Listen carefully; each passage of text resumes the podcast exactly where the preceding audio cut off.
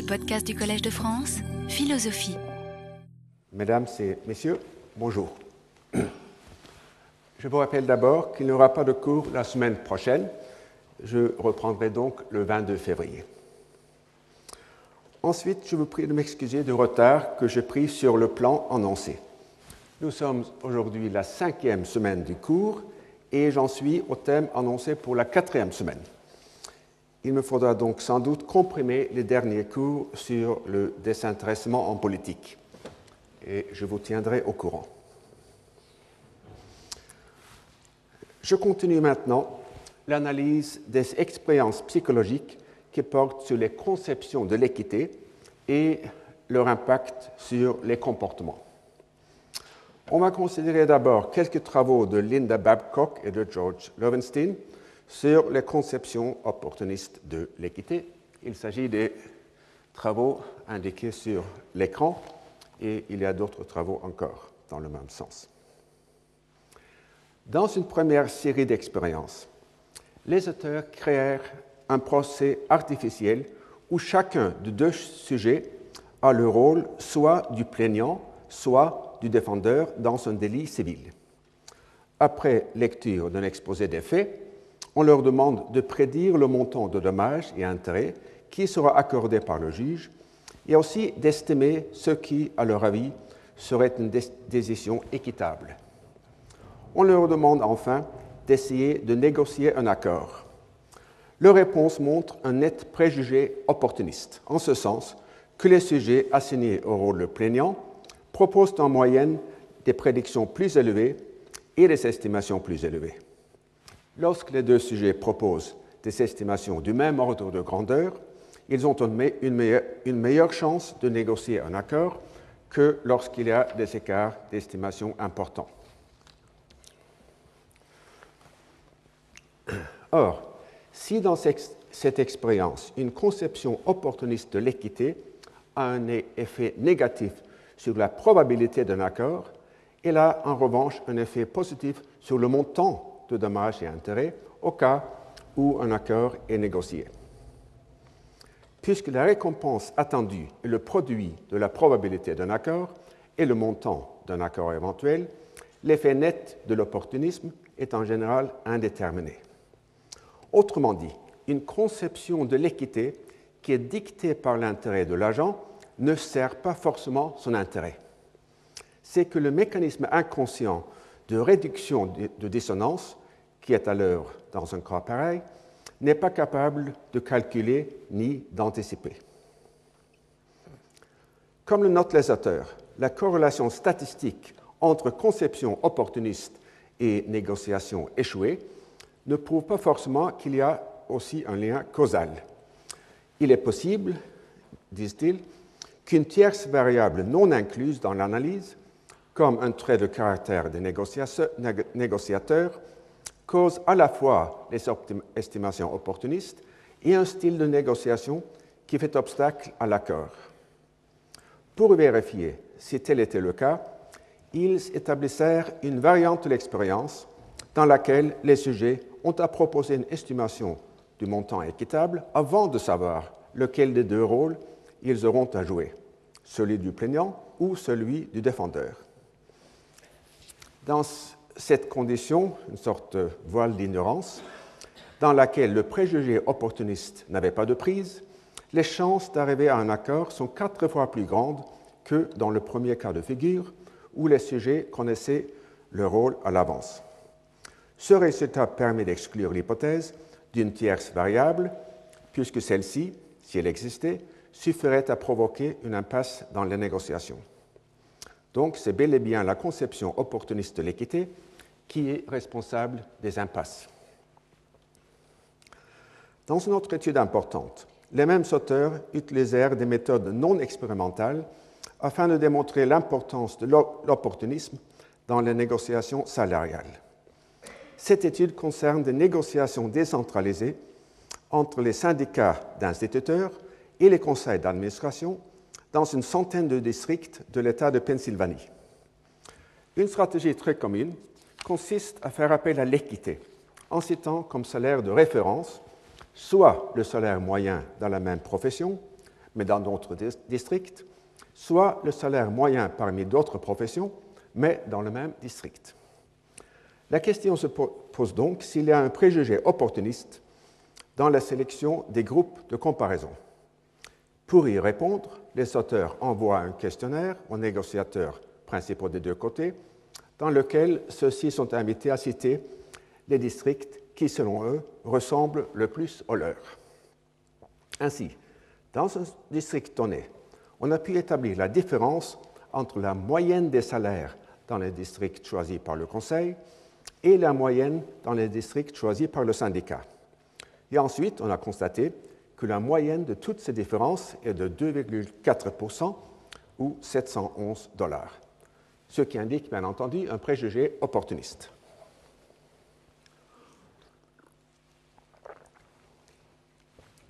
Et en plus, ces différences dans la conception du salaire équitable avaient des effets frappants sur le comportement.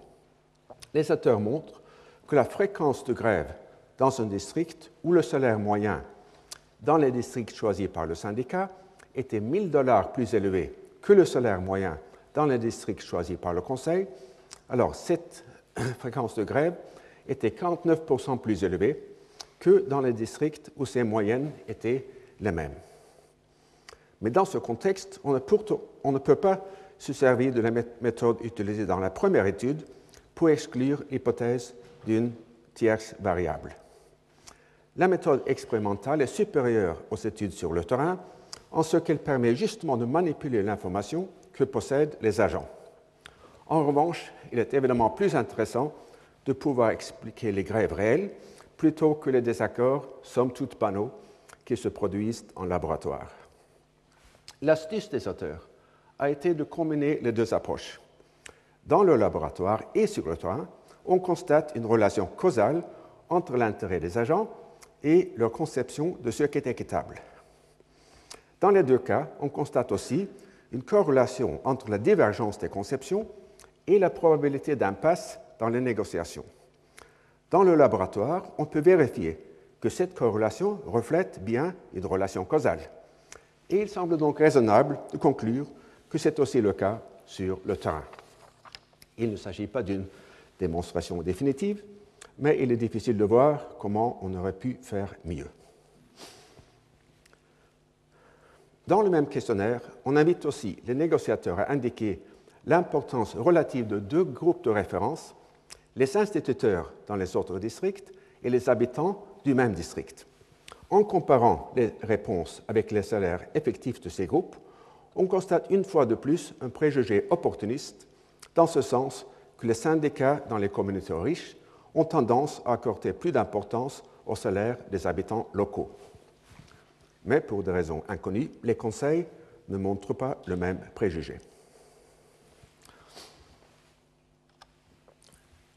Je passerai maintenant en revue une autre série, d'expériences faite par Kahneman, Knetsch et Thaler.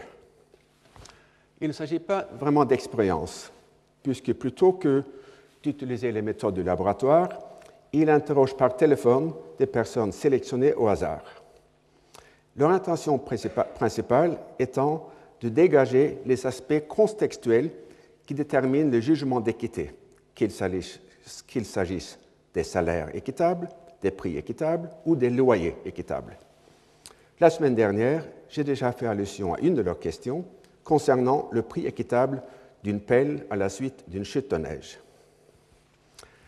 Les deux questions suivantes suggèrent assez bien leur approche générale au sujet. Donc, il y a deux euh, questions posées, bien sûr, à des groupes différents, qui euh, divergent sur un point spécifique. Question 1A. Un petit magasin de photocopie emploie depuis six mois une personne à 9 dollars l'heure. Bien que les profits du magasin restent satisfaisants, le chômage dans la région, est à la hausse et d'autres magasins ont embauché des salariés à 7 dollars l'heure pour des tâches similaires. Le propriétaire du magasin de photocopie réduit le salaire de l'employé à 7 dollars.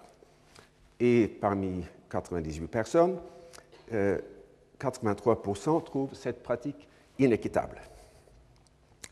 Dans la question 1b, euh, euh, on commence comme dans la première question, mais à la différence de la première, ici, la personne quitte son emploi et le propriétaire embauche une autre personne à 7 dollars l'heure.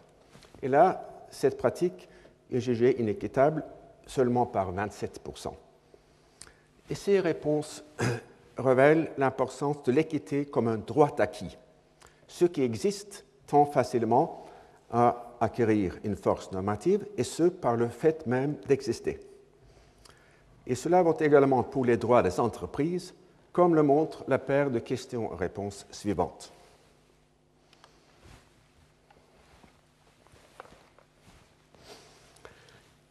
Donc, question 2A.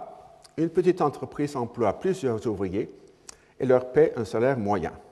Le chômage dans la région est important et la firme peut facilement remplacer leurs employés par d'autres ouvriers à un salaire inférieur. L'entreprise fait de bons profits.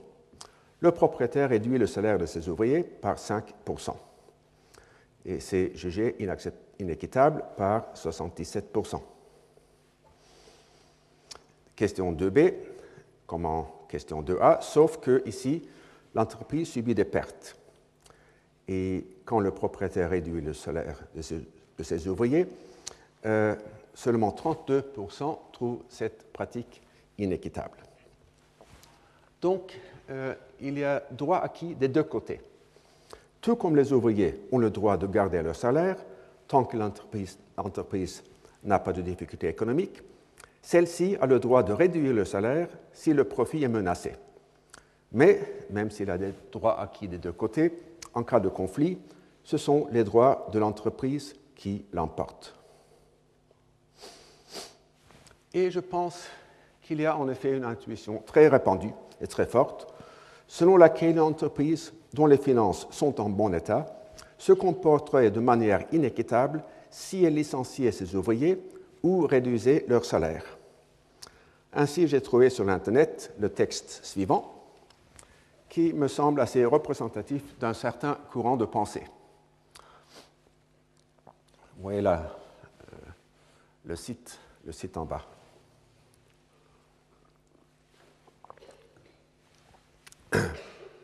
L'annonce, le 8 septembre 1899, par la direction de Michelin, de 7500 suppressions d'emplois en trois ans en Europe, concomitant à l'annonce d'importants bénéfices, et comme un défi lancé à tout le prolétariat, un nouveau Renault Villevorde. Mis à part cette aspect délibérément provocateur, le fait que Michelin fasse des bénéfices tandis qu'il licencie n'a rien d'étonnant. Aiguillonné par la concurrence des autres grandes firmes du secteur, Michelin applique les lois immanentes au mode de production capitaliste, dont le moteur est le profit. La recherche de la productivité maximum, donc de l'exploitation maximum de la force de travail, produire plus de marchandises avec moins de salariés, se débarrasser des secteurs insuffisamment rentables.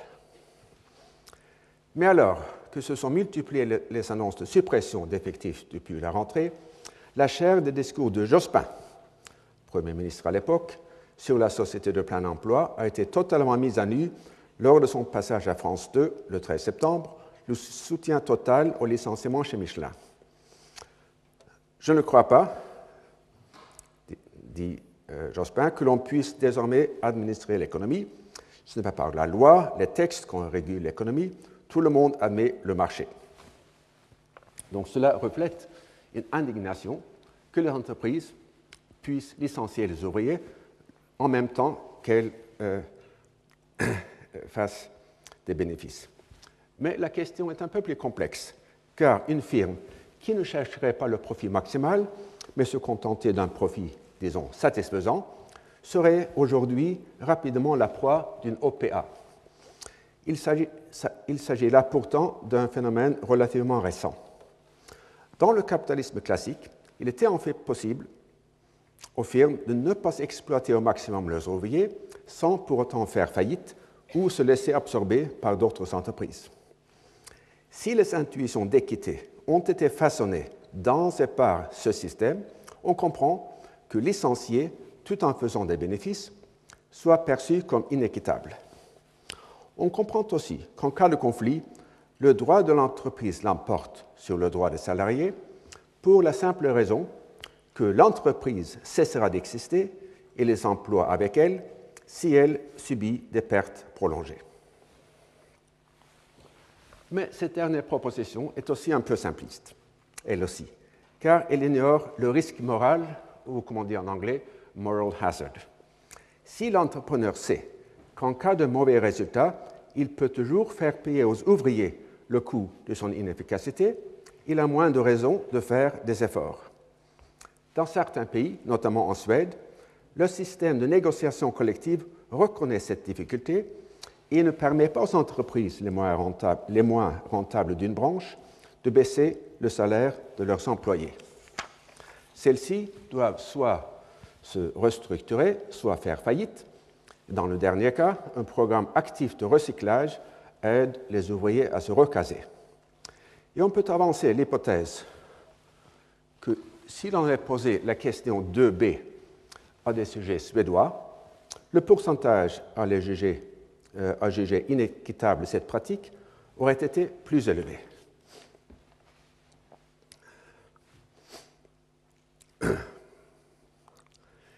Il est temps de revenir maintenant à la question que j'ai affleurée tout au, au tout début de la discussion des conceptions de l'équité. Quelle est leur influence effective sur le comportement? S'agit-il, pour ainsi dire, seulement d'opinions de dimanche qui, à l'instar des idées religieuses, ont un impact minimal sur la vie de tous les jours? Ou bien, au contraire, sont-elles capables d'induire des choix vraiment désintéressés? Dans leur étude, Kahneman, Knetsch et Thaler rapportent que 68% des répondants affirment qu'ils cesseraient de fréquenter leur pharmacie traditionnelle en faveur d'une autre un peu plus éloignée de leur domicile si cette première se rendait coupable d'un comportement jugé inéquitable. Mais reste évidemment à savoir s'il le ferait vraiment. Les mêmes auteurs citent pourtant aussi des exemples du terrain, qui suggèrent, contrairement à la théorie économique classique, que les conceptions d'équité des agents économiques empêchent parfois la réalisation de l'équilibre du marché.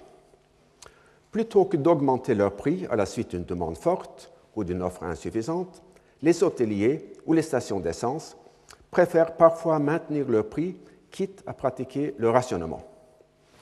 Reste à savoir s'ils le font dans un esprit d'équité ou bien dans un esprit intéressé en anticipant de manière rationnelle la réaction des clients mécontents qui jugeraient inéquitable la hausse des prix et qui, et qui pour cette raison, les déserteraient.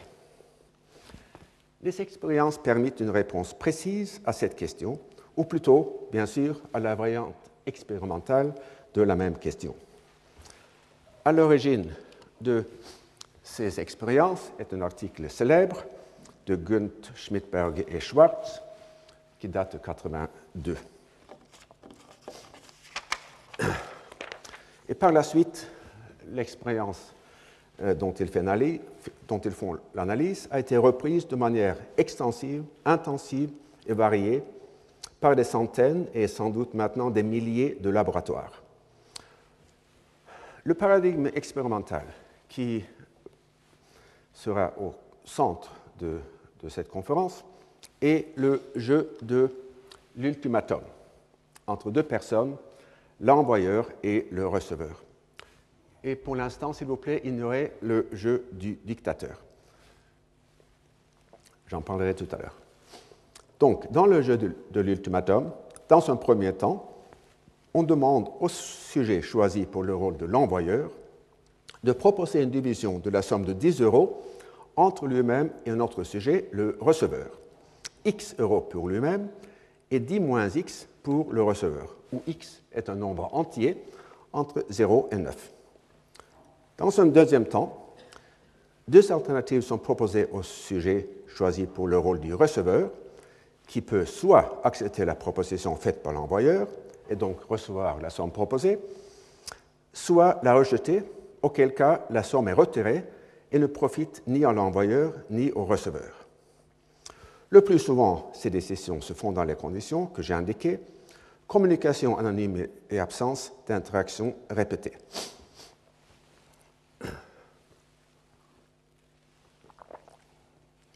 Supposons un instant que chacun des deux est une motivation économique, c'est-à-dire qu'il est 1. rationnel, 2.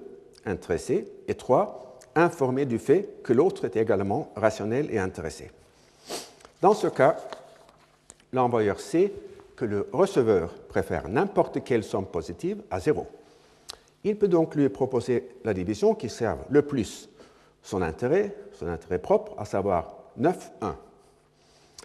S'il avait pu faire une proposition en centimes plutôt qu'en euros, il aurait proposé 9,99 pour lui-même et 1 centime pour l'autre, puisque pour un être rationnel et intéressé, 1 centime vaut mieux que rien.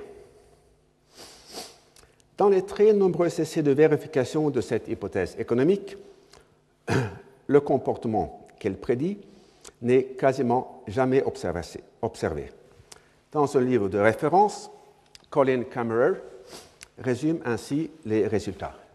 Il s'agit vraiment d'un très très grand nombre d'expériences euh, dont il prend euh, la moyenne, pour ainsi dire. Les offres modales et médianes tombe le plus souvent autour de 40 à 50 de la somme à diviser et les offres moyennes autour de 30 à 40. Je pense que c'est plus proche de 40. Il n'y a pratiquement aucune offre dans la catégorie extrême de 1 à 10 ni d'offre hyper équitable de 51 à 100 Mais il y en a quand même quelques-uns dont on va reparler. Les offres de 40 à 50% sont rarement rejetées. Là encore, il y a des exceptions. Les offres inférieures à 20% sont rejetées dans la moitié des cas. Et globalement, les rejets sont rares, se produisant en 10 ou 15% des cas. Ces résultats semblent montrer un degré élevé de désintéressement. On verra tout à l'heure de quelle forme de désintéressement, il peut bien s'agir. Mais il convient d'abord de soulever une objection qui saute aux yeux. Dans la plupart des expériences, les sommes à diviser sont relativement peu importantes. Les sujets peuvent donc s'offrir à peu de coûts le luxe d'apparaître altruistes ou désintéressés à leurs propres yeux, ce qui n'implique pas qu'ils eussent agi de même face à des enjeux vraiment importants. Kammerer note dans son livre que si j'avais reçu un dollar pour chaque affirmation d'un économiste qu'une augmentation de la mise forcera un comportement intéressé dans le jeu de l'ultimatum, j'aurai aujourd'hui mon jet privé disponible toute la journée. En réponse à l'objection, Kammerer cite plusieurs expériences indiquant que l'effet de l'enjeu sur les choix est relativement faible. Dans une expérience conduite en Indonésie, le comportement était à peu près le même lorsque la somme à diviser équivalait au, salaire d'une journée ou qu'elle représentait le salaire d'un mois. Et dans une expérience en Floride, un quart des sujets à qui l'on offrait 100 dollars sur 400 rejetèrent l'offre.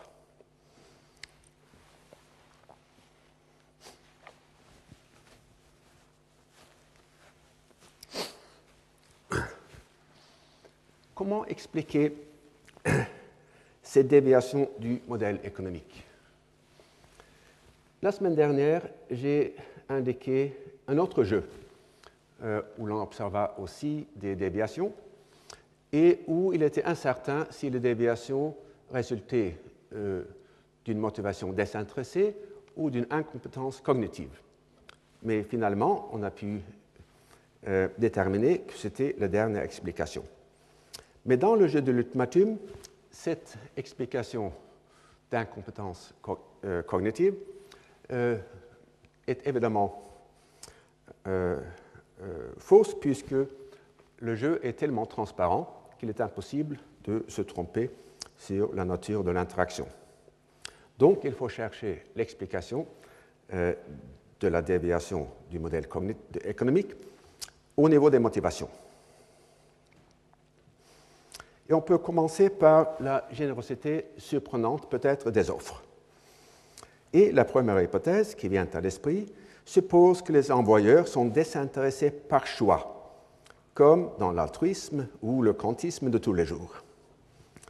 Mais cette hypothèse est pourtant réfutée ou affaiblie si l'on compare les choix dans le jeu de l'ultimatum et dans le jeu du dictateur.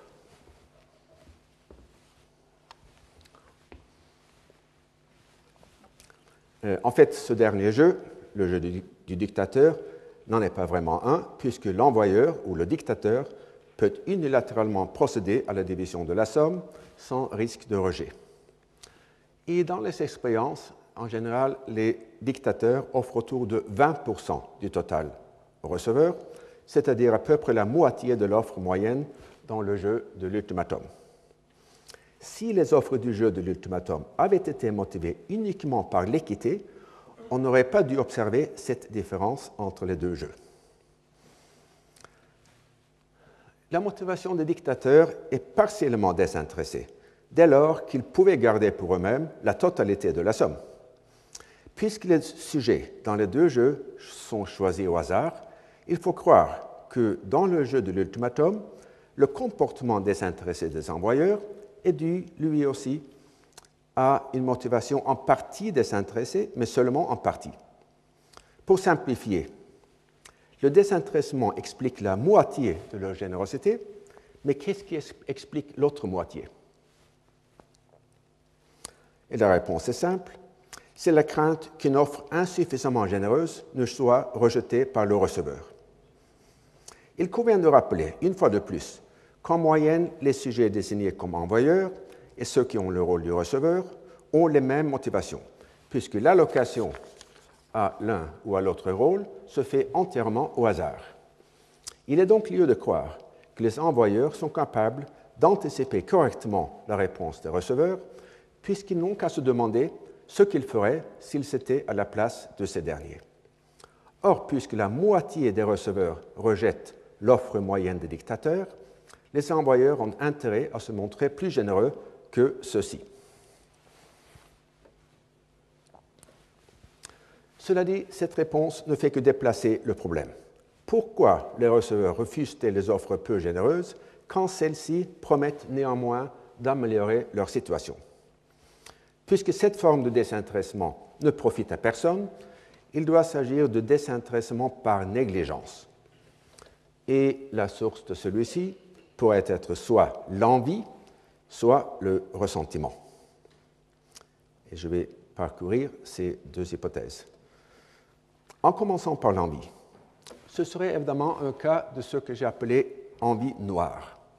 Le receveur accepterait de se nuire à lui-même, car ce faisant, il imposerait une perte, perte plus grande encore à l'envoyeur. Et je vais citer à ce propos un ancien fabliau, euh, selon, dans lequel un avare et un envieux rencontrent Saint-Martin. Celui-ci leur dit que l'un des deux me demande ce qu'il voudra, je promets de le lui accorder sur le champ.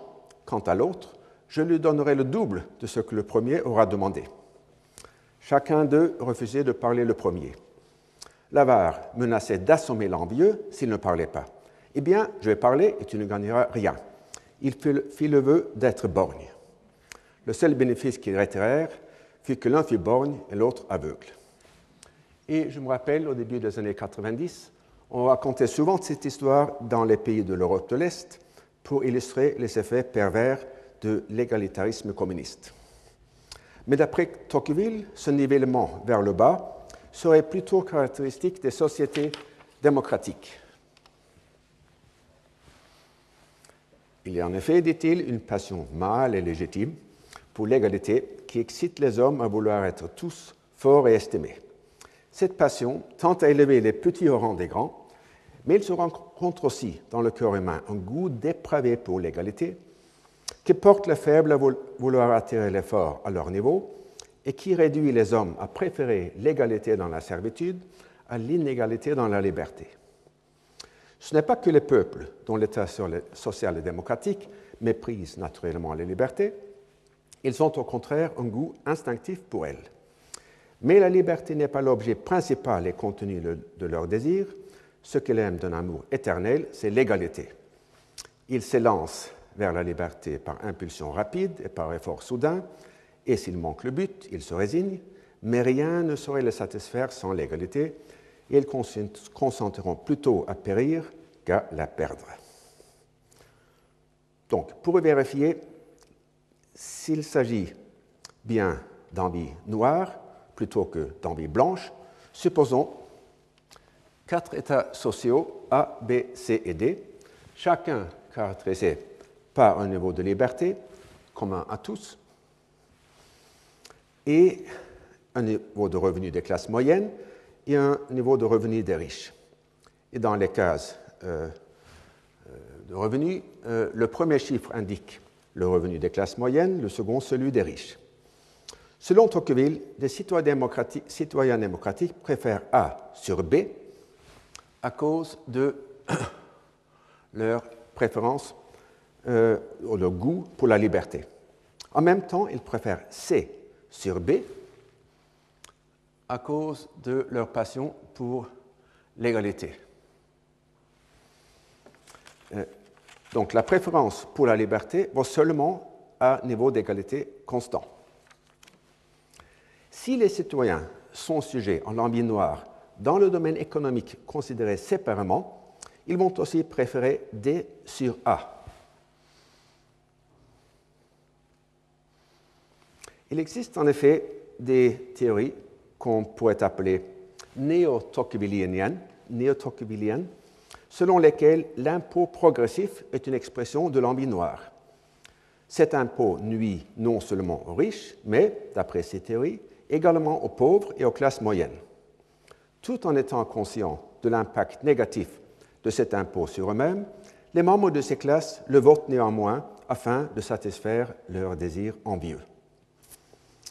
Tocqueville confirme de son, côté, la tendance démocratique à voter des impôts confiscatoires, tout en ajoutant que, je cite, l'intérêt bien entendu du peuple est de ménager la fortune des riches parce qu'il ne tarderait pas à se ressentir de la gêne qu'il ferait naître, naître par des impôts élevés.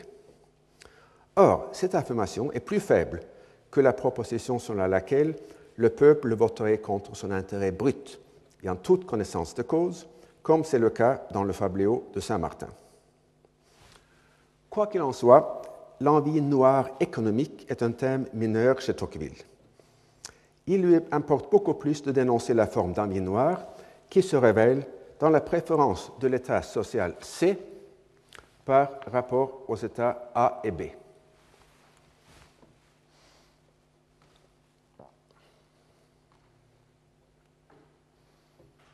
les citoyens économiques sont prêts à se nuire à eux-mêmes en renonçant à la liberté que pourtant ils apprécient si ce sacrifice va de pair avec une perte plus importante, infligée aux riches.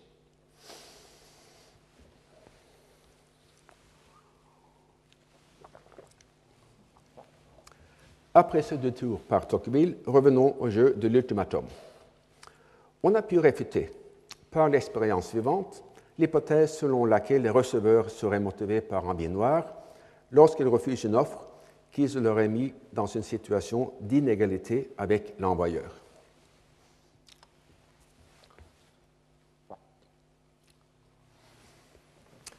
Dans cette expérience, l'envoyeur n'est plus libre de proposer n'importe quelle division de 10 euros, mais il est contraint à choisir entre deux offres asymétriques, l'une en sa propre faveur et l'autre favorable au receveur.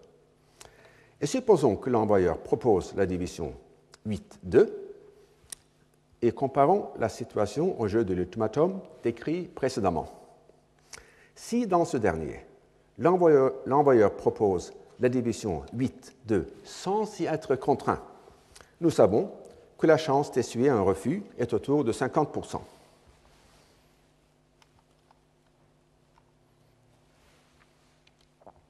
les offres inférieures à 20% sont rejetées dans la moitié des cas. Euh, selon l'hypothèse de l'envie noire, on aura la même fréquence de rejet lorsque l'envoyeur est contraint au choix entre 2,8 et 8,2 et qu'il propose cette dernière division. Puisque pour l'envie, seul compte la distribution finale des biens. Les choix et les intentions qui y ont abouti n'ont aucune pertinence. Pourtant, l'intuition suggère fortement, et les expériences le confirment, que les intentions comptent pour beaucoup. Lorsque les envoyeurs n'ont que le choix entre 2, 8 et 8, 2, 27% seulement des receveurs rejettent une offre de 8, 2. Dans le jeu de l'ultimatum sans contrainte, une offre de 8, 2 est perçue comme un affront et une insulte, puisque les receveurs savent que l'envoyeur aurait pu proposer une division plus égale. Cette perception provoque l'émotion du ressentiment.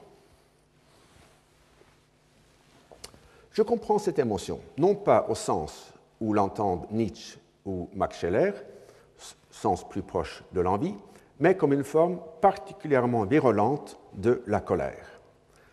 Je peux me mettre en colère à la suite du comportement négligent ou irréfléchi de notre personne sans pour autant éprouver du, de ressentiment. Ce dernier sentiment ne surgit que lorsque je perçois que l'autre m'a fait mal de manière délibérée et intentionnelle. Sans doute faut-il distinguer, selon la doctrine du double effet, entre le cas où l'objectif principal de l'autre est de me faire du tort et celui où le tort n'est qu'un sous-produit de la poursuite de son intérêt. Sans s'entrer dans le détail de la phénoménologie des réactions à l'une ou à l'autre forme d'insulte, il ne fait aucun doute que chacune d'elles est capable d'induire le désintéressement par négligence. La semaine dernière, j'ai cité l'idée d'un parallélogramme de force dans le jeu des motivations. Et le jeu de l'ultimatum permet d'illustrer cette idée d'une manière très instructive. Le comportement des sujets qui sont désignés comme envoyeurs est motivé en partie par l'équité, puisque même dans le rôle de dictateur, ils ne gardent pas tout pour eux-mêmes, et en partie par leur intérêt, puisque dans ce même rôle, ils se réservent quand même la part du lion. Le comportement apparemment très équitable dans le jeu de l'ultimatum s'explique donc en partie par leur intérêt à éviter que le receveur ne rejette l'offre? Le comportement des sujets désignés comme receveurs s'explique en partie par leur ressentiment, puisqu'ils sont prêts à se nuire à eux-mêmes afin de punir l'envoyeur, et en partie par leur intérêt, puisqu'ils ne rejettent pas toutes les offres, qui leur accordent moins de la moitié. Pour résumer, les envoyeurs sont tirés entre la raison et leur intérêt, les receveurs entre leur passion et leur intérêt.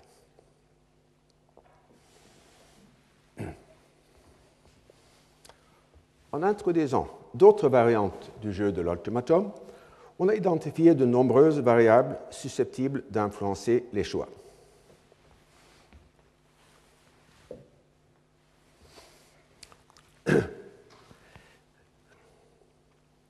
Dans la version de référence, tout à fait transparente, les interprétations opportunistes ou préjugées n'ont pas de prise.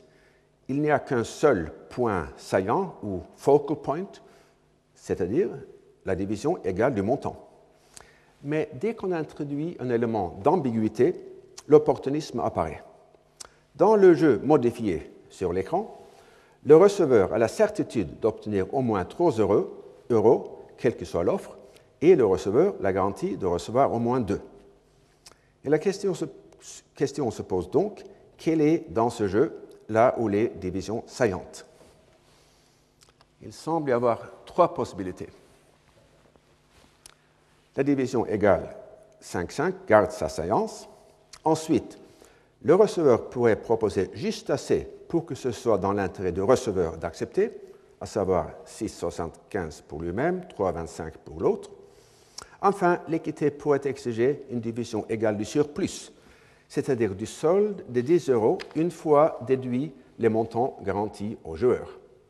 Cela induirait la division 4,5, 5,5.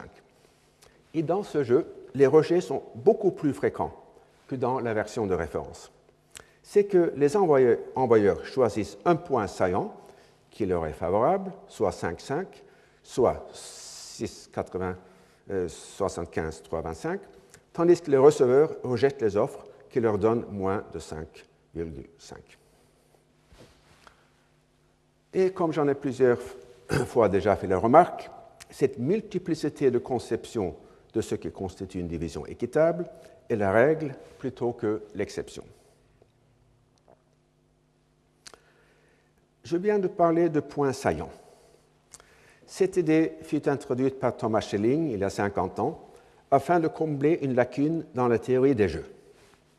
Supposons une, expérience dans laquelle deux sujets doivent nommer séparément un nombre positif entier et qu'ils reçoivent une récompense s'ils parviennent à choisir le même nombre. La théorie des jeux est incapable de prédire ou de prescrire les actions des agents, et pourtant la quasi-totalité des sujets parviennent à coordonner leur choix en nommant le nombre 1. C'est que celui-ci, le nombre 1, est unique ou saillant du fait qu'il est le plus petit des nombres entiers. Il n'existe pas de nombre entier qui soit le plus grand, mais il en existe un qui soit le plus petit. Si deux agents ont à négocier pour diviser une somme d'argent, c'est souvent la division égale qui est observée. Il peut y avoir plusieurs, deux explications à cette tendance. Ou bien la division égale s'impose, puisqu'elle est perçue comme étant la plus équitable, ou bien elle s'impose en vertu de la science que lui confère les propriétés de simplicité et de symétrie, indépendamment des motivations des sujets. Ainsi, l'on pourrait imaginer l'expérience suivante.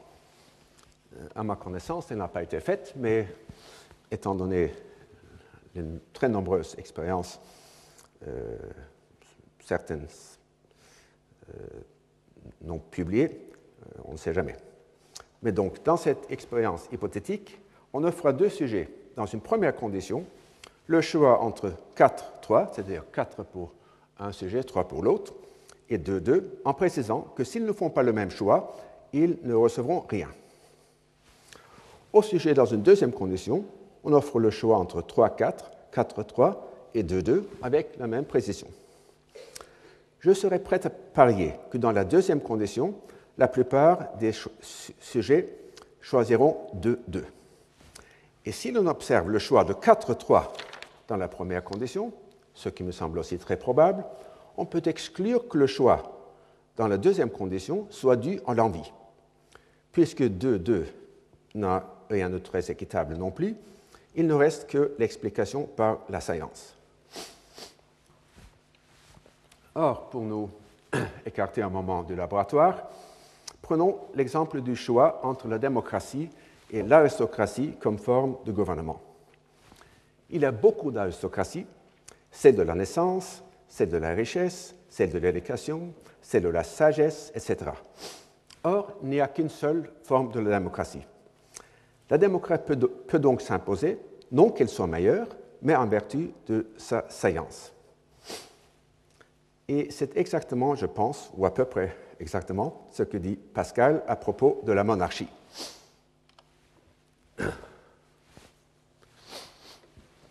Les choses du monde les plus déraisonnables deviennent les plus raisonnables à cause du dérèglement des hommes.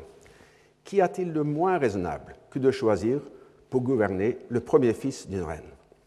L'on ne choisit pas pour gouverner, un bateau, celui des voyageurs qui est de la meilleure maison. Cette loi serait ridicule et injuste, mais parce qu'ils le sont et le seront toujours, elle devient raisonnable et juste, car qui choisira-t-on? Nous voilà un continent en main. Chacun prétend être ce plus vertueux et ce plus habile. C'est une erreur, une coquille. Ce plus vertueux et ce plus habile. Attachons donc cette qualité à quelque chose d'incontestable. C'est le fils aîné du roi. Cela est net, il n'y a point de dispute. La raison ne peut, mieux, faire, car la guerre civile est le plus grand des maux. Et en 1814, selon Talleyrand, c'est par un appel implicite à ce principe qu'il parvint à imposer Louis XVIII, en vertu non pas des qualités personnelles de celui-ci, mais en vertu du caractère unique de la monarchie. Mais lorsqu'il y a plusieurs points saillants possibles, on risque de ne pas tomber d'accord. Telle personne propose peut-être le précédent le plus récent comme point saillant, tandis que telle autre propose le précédent le plus ancien. En apparence, pour le moins, les débats en mai et juin 1789 sur la vérification, vérification de pouvoir aux États généraux concernait le choix d'un précédent sur lequel on pourrait s'aligner. Fallait-il opter pour 1614 ou pour 1483 En réalité, l'ordre des raisons était évidemment l'inverse. Chaque partie commençait par sa solution préférée pour chercher ensuite le précédent qui euh, puisse le justifier. On retrouve le même procédé opportuniste lorsque la notion d'égalité est susceptible d'être comprise de plusieurs manières. À la Convention fédérale à Philadelphie, le problème le plus difficile fut sans aucun doute celui de la représentation des divers États au Sénat. Comme on le comprend facilement, les délégués des États les plus peuplés exigeaient une représentation proportionnelle, tandis que ceux des États moins peuplés insistaient sur un nombre égal de sénateurs pour chaque État. Ces derniers avaient deux arguments à leur disposition. D'une part, ils pouvaient jouer la carte du précédent en faisant appel à l'organisation du Congrès continental, le système précédent. Lorsqu'on votait à la Convention elle-même, chaque État avait un seul vote. D'autre part, ils pouvaient jouer la carte de l'égalité, conçue par eux comme égalité entre les États. Et à ce deuxième argument, les délégués des États plus peuplés opposèrent le principe de l'égalité d'influence politique des individus. La Constitution finalement adoptée reflète sur ce point la victoire des États les moins ou peuplés. On peut se demander pourquoi il n'y a pas eu de compromis selon lequel les petits États auraient eu un nombre de sénateurs plus que proportionnel à leur population tout en restant inférieur à celui des États les plus grands. Ce fut par exemple la solution adoptée en 1948 pour la Constitution fédérale de l'Allemagne. Même si des propositions dans ce sens furent aussi avancées à la Convention fédérale, elles ne furent pas sérieusement prises en considération. Une partie de l'explication peut se trouver dans le fait qu'il est plus difficile d'arriver à un compromis entre des principes opposés que de réaliser un compromis entre des intérêts opposés. Et c'est précisément ce qui a été mis en évidence dans les expériences de Babcock et de Lowenstein que je viens de citer. Dans le conflit entre principes, on observe ou bien la victoire d'un principe sur un autre, ou bien l'impasse, mais plus rarement le compromis. Comme le montrent ces exemples, les conceptions que les agents sociaux se font d'une distribution équitable sont très sensibles à leurs idées de droit acquis. Cela vaut également pour les sujets du laboratoire. Si la division égale s'impose dans le jeu de l'ultimatum, c'est que les rôles de l'envoyeur et du receveur sont répartis au hasard. Même si l'envoyeur semble être dans une position privilégiée, il n'a rien fait pour la mériter et ne peut donc s'attribuer la part du lion en vertu d'un droit préalable. Dans certaines expériences, on a pourtant déterminé la répartition des rôles par une interaction préalable où les deux sujets devraient répondre à des questions du genre Trivial Pursuit ou, jouer le tic-tac-toe, à la suite de quoi le gagnant occupait le rôle de l'envoyeur dans le jeu. Dans ces expériences, les offres sont en général inférieures par rapport au jeu de référence, mais les rejets sont fréquents. Donc il ne semble pas que la victoire dans le jeu préalable confère aux, yeux des recevoirs une légitimité particulière aux envoyeurs, même si ces derniers euh, pensent euh, qu'il le fait. Ces expériences confirment non seulement l'importance de l'opportunisme, mais également ce que les Allemands appellent la force normative du factuel, die normative Kraft des Faktischen.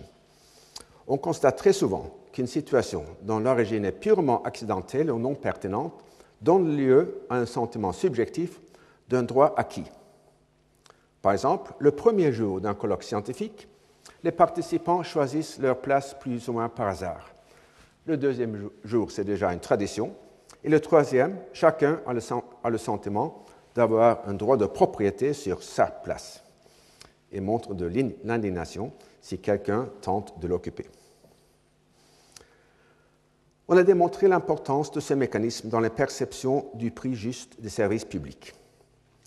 À Las Vegas, par exemple, qui a connu une croissance très forte de la population, les plus anciens habitants se plaignent des coûts croissants de l'approvisionnement en eau. Selon eux, puisque l'augmentation des coûts est en effet, effet de l'arrivée de nouveaux citadins, l'équité voudrait que ces derniers paient un tarif plus élevé que le tarif historique. Ce raisonnement, aussi commun et, spécieux qu'il est séduisant, est évidemment proche de cette intuition selon laquelle un salarié aurait un droit de propriété à son salaire historique. Ces diverses observations suggèrent une conclusion provisoire. Les agents sociaux sont à la fois très intéressés et très soucieux de ne pas, apparaître, comme tels à leurs propres yeux. L'observation de la bruyère, selon laquelle les hommes sont très vains et ne rien tant que de passer pour tels, vaut également si pour vain nous substituons intérêt ou d'ailleurs envieux. Le souci de désintéressement prévaut surtout lorsque la situation est si transparente qu'une conception unique de l'équité s'impose.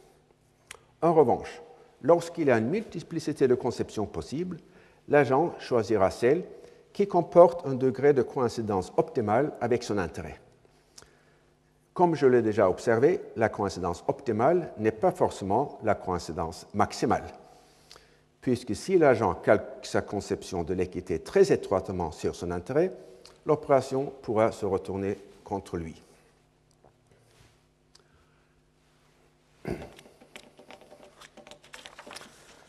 Et il convient, je pense, de conclure sur euh, une note méthodologique. D'une part, j'ai affirmé que les agents sociaux c'est-à-dire les citoyens dans leur vie quotidienne, se comportent de telle ou telle manière. D'autre part, la preuve de cette affirmation dérive du comportement de sujet dans les expériences de laboratoire. Comment peut-on déduire quoi que ce soit à partir de, partir de choix observés dans cette situation artificielle? La question a plusieurs aspects. Il y a d'abord le problème des enjeux que j'ai déjà évoqué. Ensuite, même avec des enjeux importants, on ne peut pas exclure l'éventualité que le cadre artificiel du laboratoire modifie le comportement des agents par rapport à des réactions spontanées dans la vie quotidienne. Même si personne ne peut l'observer, le sujet sait ce qu'il est supposé faire. C'est une objection que soulèvent souvent les économistes du type traditionnel, pour qui les motivations économiques priment sur toutes les autres. Pour la réfuter, il faut partir à la recherche de comportements hors laboratoire qui soient compatibles avec l'hypothèse de motivation non économique. J'ai déjà cité les travaux de Babcock et de Lowenstein comme un exemple de ce va-et-vient entre le laboratoire et le terrain. C'est un travail délicat, mais la tâche n'est pas impossible. Enfin, il convient de soulever le problème du relativisme culturel. Parmi les milliers ou dizaines de milliers de sujets qui ont participé aux expériences sur les comportements des intéressés, le groupe de loin le plus nombreux est constitué par des étudiants américains de premier cycle.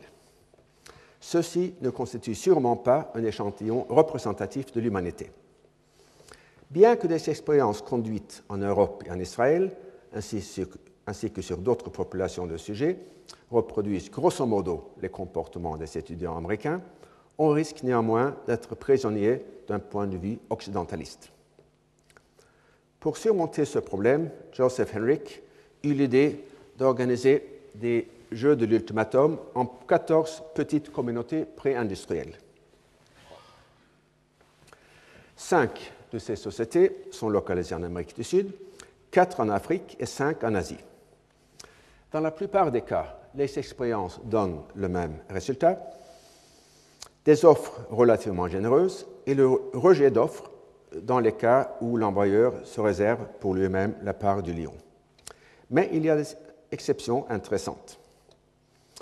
Euh, chez les Machicuenga au Pérou, où l'offre moyenne est autour de 25% de total, il y a très peu de rejets.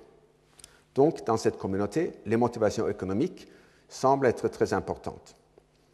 À l'autre extrême, deux communautés en Nouvelle-Guinée, les Ao et les Gnao, exhibent la combinaison d'offres très généreuses et de taux de rejet très élevés. Et l'explication se trouve dans la coutume, dans ces communautés, d'utiliser le don comme moyen de démontrer sa supériorité et d'humilier celui qui le reçoit. Les auteurs de cette étude collective analysent de manière très détaillée les sources possibles des variations dans le comportement avec deux conclusions principales. D'une part, les offres sont plus généreuses dans les communautés où les activités économiques exigent une coopération étendue. C'est le cas, par exemple, pour la chasse aux baleines parmi les Lamalera en Indonésie. D'autre part, et c'est un résultat plus surprenant, on trouve plus d'offres généreuses dans les sociétés où l'économie de marché constitue un secteur important. L'auteur du chapitre sur les Orma en Afrique de l'Est, chez qui on observe justement cette corrélation, suggère que dans les transactions de marché, les agents économiques ont intérêt à acquérir une réputation de désintéressement.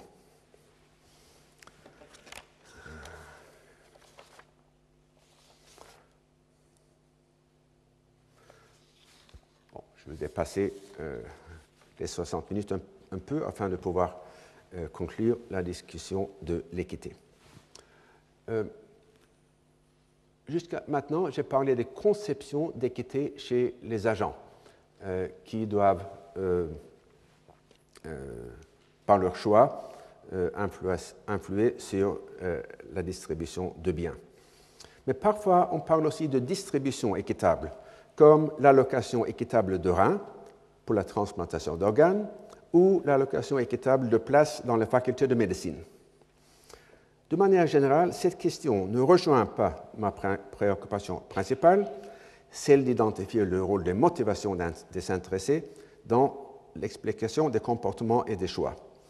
Mais je voudrais pourtant conclure euh, par un exemple qui permet d'observer une interaction entre l'allocation institutionnelle et les conceptions individuelles de l'équité. Il s'agit du système de démobilisation adopté par l'armée américaine à la fin de la Deuxième Guerre mondiale. De toute évidence, il était physiquement impossible que tous les millions de soldats rentrent aux États-Unis en même temps. Puisque la plupart des combattants, désiraient rentrer le plus tôt possible, l'ordre dans lequel ils s'étaient démobilisés représentait donc un enjeu important. Afin de créer un système de priorité équitable, les autorités de l'armée utilisèrent trois critères, le fardeau de service, le mérite dans le combat et le besoin familial. De manière plus précise, elles accordèrent un point pour chaque mois servi dans l'armée, un point additionnel pour chaque mois servi outre-mer, cinq points pour chaque médaille de combat et douze points pour chaque enfant ayant moins de 18 ans jusqu'à trois enfants. Les soldats accumulant 85 points ou plus furent ensuite démobilisés les premiers. le choix des critères, ainsi que le nombre de points accordés à chacun d'entre eux, fut déterminé à la suite d'une enquête menée auprès des soldats. Dans celle-ci, le répondant devait exprimer l'ordre dans lequel, à son avis, devaient être démobilisés des individus ayant des caractéristiques personnelles différentes une question typique était celle-ci. Voici trois hommes de même âge et de la même durée de service, outre-mer. Veuillez indiquer celui qui doit être démobilisé le premier. A, un homme non marié ayant participé à deux campagnes. B, un homme marié sans enfant ayant participé à une campagne. C, un homme marié avec deux enfants qui n'a participé à aucune campagne. Les réponses, les réponses révèlent un net préjugé opportuniste puisque, par exemple, les hommes mariés avec enfants optent plus souvent que les autres pour la dernière réponse. De même, les réponses à une autre question révèlent que les hommes qui ont fait des campagnes outre-mer accordent la priorité à ce critère deux fois plus souvent que ceux qui n'ont pas pris part au combat. En même temps, dans les deux ensembles de réponses, on trouve également une proportion substantielle de répondants qui accordent la priorité à une catégorie à laquelle ils n'appartiennent pas eux-mêmes. Donc, de toute évidence, les répondants avaient des mobiles intéressés aussi bien que désintéressés. Du point de vue des autorités militaires, la présence d'un préjugé opportuniste n'avait pourtant rien pour les inquiéter, car globalement, les opportunismes opposés devraient s'annuler mutuellement, laissant la place au désintéressement. je vous remercie de votre attention.